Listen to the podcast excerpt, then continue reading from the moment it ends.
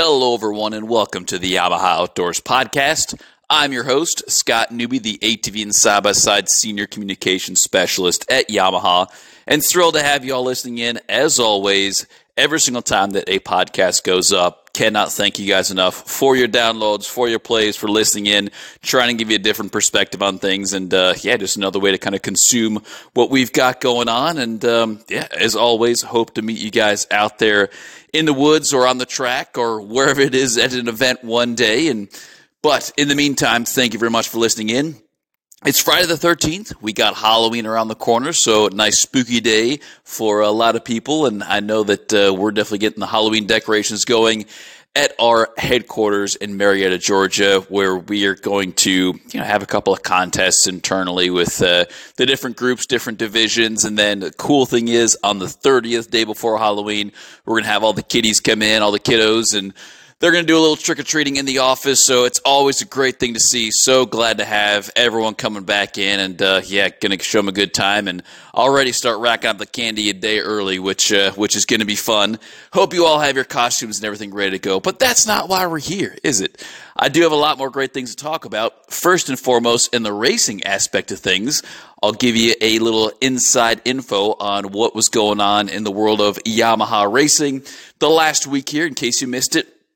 Starting off with Blue Riders claiming five class championships at Moto Playground event, the annual amateur Moto Playground race at M-Bucks Motocross Track in Ponca City, Oklahoma, took place this past weekend. NSA Rock River Yamaha Blue Crew riders took three class championships at the event with Avery Long in 250 Pro Sport, Cade Johnson in Schoolboy won 125cc, and Cade Nightingale in 65cc 7 to 9. Additionally, EBR Altus Yamaha's Colin Allen won college 18 to 24, and Brody Jones won 51cc 4 to 6 shaft drive on his PW50 so cool to see all those more all the more championships that uh, we got people winning on two wheels, and even it's just a great thing to see everyone on the PW fifty and man, just a, a, great bike to start out on for uh, for the two wheel stuff, and I just love that they even they even have championships for those kids too, and so. Congrats to everyone that won at the uh, at the Moto Playground event there this past weekend. Now in the four wheel world, I am very excited to announce Brycen Neal and Ryder Sigety each claimed GNCC national championships. Brycen Neal doing it again, man, two years in a row. That uh, there's a lot of questions on whether or not he'd be able to do back-to-back championships. Not because it was a question of whether or not Neal could do it, but man, there's just so many guys chomping at the bit to be at that top spot in the podium. So cool thing is Brycen Neal was able to put it together once more. So I'll fill you in on what happened at the race there this past weekend. The penultimate round of the GNCC series, known as the Buckwheat, took place this past weekend at CJ Raceway in Newburg, West Virginia, and Blue Crew riders came away with two more championships. In the ATV XC1 class, Walker Fowler secured his 74th win on his YFZ 450R. However, it was Brycen Neal collecting the championship number one plate, who soldiered on after a battery failure on the last lap to collect enough points to claim the title. Hunter Hart and Cole Richardson rounded out the XC1 podium in Saturday's race. And then in the XC2 class, Grayson Eller took the win, followed by Tanner Walker and Kenny Schick, who rounded out the Yamaha podium class, uh, podium sweep on the class. In WXC, it was Chloe Harper with the win and Jessica Elioff taking the final spot on the podium. In the E mountain bike class, Mitch Hawkins, son of AmPro Racing's Randy Hawkins, took a second place podium in the XC2 class. Then in the two wheel action, LBR Yamaha rider Colton McQuarrie got the win in the 85 big wheel class. However, it was Ryder Sigety's day to take his second class championship in a row by finishing third in the class. In WXC Bike, recently crowned AmPro champion Rachel Archer secured her eighth win of the season, simply dominating the class. Additionally, AmPro's Liam Draper took the win with his YZ250 FX and XC2, and Mike DeLosa, who finished on the podium in third in the 250A class. Finally, AmPro's, Ricky Russell had a solid day racing his AmPro Racing YZ450F to a solid second place in XC1.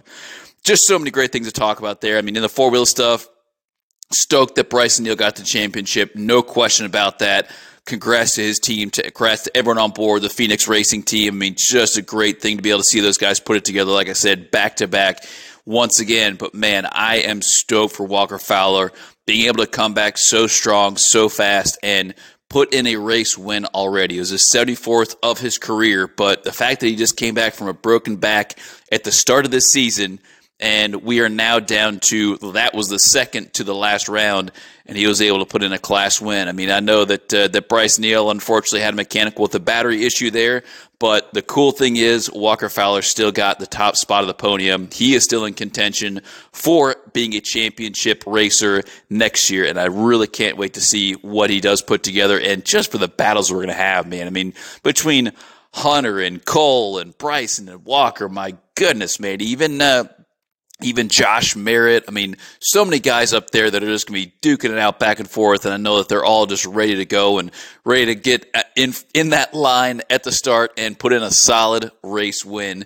I think even uh, Josh Merritt, he ended up placing top five, five races in a row now. So he's definitely got a good streak going. And it's amazing what some confidence will do to these racers and riders. I know that if you guys have been there, you know exactly what I'm talking about. Because heck, I mean, I'm just I'll probably be racing the Ironman GNCC next weekend on a YFZ 450R, and you know it's been a while since I've lined up to race, but just the thought of getting out there with everyone else and kind of putting in a battle, man. I mean, it gets me nervous and uh, gets me cold feet just thinking about it, but definitely looking forward to it to say the least. So, like I said, once those guys do get that confidence going into it, after round after round, and be able to put things solidly together, I know that they definitely have that uh, that great momentum, and hopefully it all carries with everyone into next year because there's nothing better than seeing great bar to bar racing throughout the season, throughout the year, and definitely can't wait. I know as a racer, it's definitely not fun when uh, when that happens to be the case because we all want to run away with the win and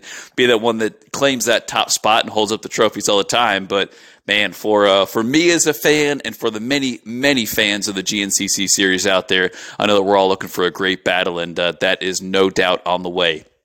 Like I said, though, Ironman Racing, Yamaha Racing is sponsoring, title sponsor of that round uh, at the Ironman Raceway out in Indianapolis here next weekend out in Crawfordsville. And like I said before, we got a lot of great things lined up. Uh, we're going to have our pro racers. They're going to be building some of the all kids bikes that we're going to be donating to three schools on that following week thanks to the Yamaha Outdoor Access Initiative program. We're going to do trick or treating for the kids. We got the concerts. They're going to be throughout the weekend. Of course, on top of all the great racing that we're going to have too, we're going to be recognizing a lot of our Blue Crew racers. And do not forget, we are giving away, as always, our breast cancer awareness Yamaha beanies. And even on that note too, when we recognize all of our Blue Crew racers throughout the year with championship wins as well as race wins. We pile that up into one big check and work with a couple of other sponsors and partners out there with Racer Productions with the GNCC series. And we have a nice big check that goes out to the Montgomery um, breast breast cancer clinic that is local to the Crawfordsville, Indiana area. So that really just tops it all off right there. I mean, all the fun, everything we have with racing, with everyone celebrating, um, just being a family, whether out there at the track, but when you can go do things more than just the racing. And, you know, like I said, when we all work out there and it's like literally a racing family and everyone is uh, just helping each other out. When you're going beyond that, we're donating bikes to kids to get them outdoors and get them active and, and working on all those uh, essential life skills, as, as crazy as that sounds, uh, with the All Kids Bike deal, thanks to Yamaha Outdoor Access Initiative, but also we make that big donation to the local breast cancer um, clinic. I mean, that just, it, it really is heartwarming and, uh, and a blessing for many people, to say the least. So I am unquestionably looking forward to going to that round here once again uh, for multiple reasons, as I pointed out. But then even after that, I unfortunately won't be able to stay for the motorcycle round.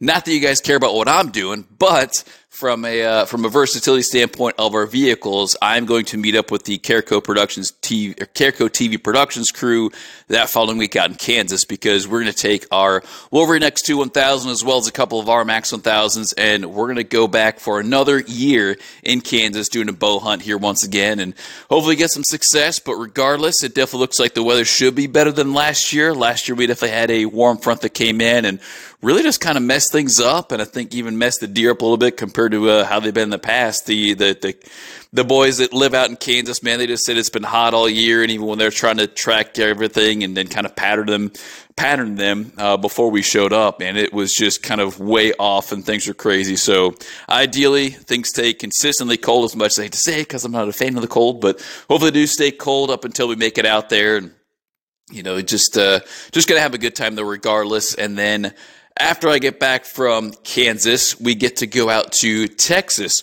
once again, and uh, just a beautiful area out there. I always love getting out to Texas because we have our Yamaha Whitetail Diaries hunt with the great folks at Caraco TV once again. But um, but while out, I mean, th- there's so many cool things you get to see when you're hunting in the stand in Texas, in between Aoudad and Axis and uh, Red Stag and Black Buck, and of course, there's pigs out there, no question about it, and plenty of whitetail deer too. Um, it's just it's so great to be there, so relaxing, and and I usually it's a little warmer, but sometimes, man, you're just right on the brink of things getting that cold snap. And I've been out there where I'm hunting in 80, 90 degree weather in Texas, and even that same time the next year could be frost and everything, and you're freezing and uh, and definitely not wanting to get out of the uh, the old RMAX there, but regardless, uh, always going to be a good time. And this year we actually had uh, someone that won the trip with the American Suppressor Association. We kind of did a, a, big drawing at uh, uh, one of the deals there. And so we have a very lucky winner and his son they're going to be coming out. So looking forward to getting those guys in the stand and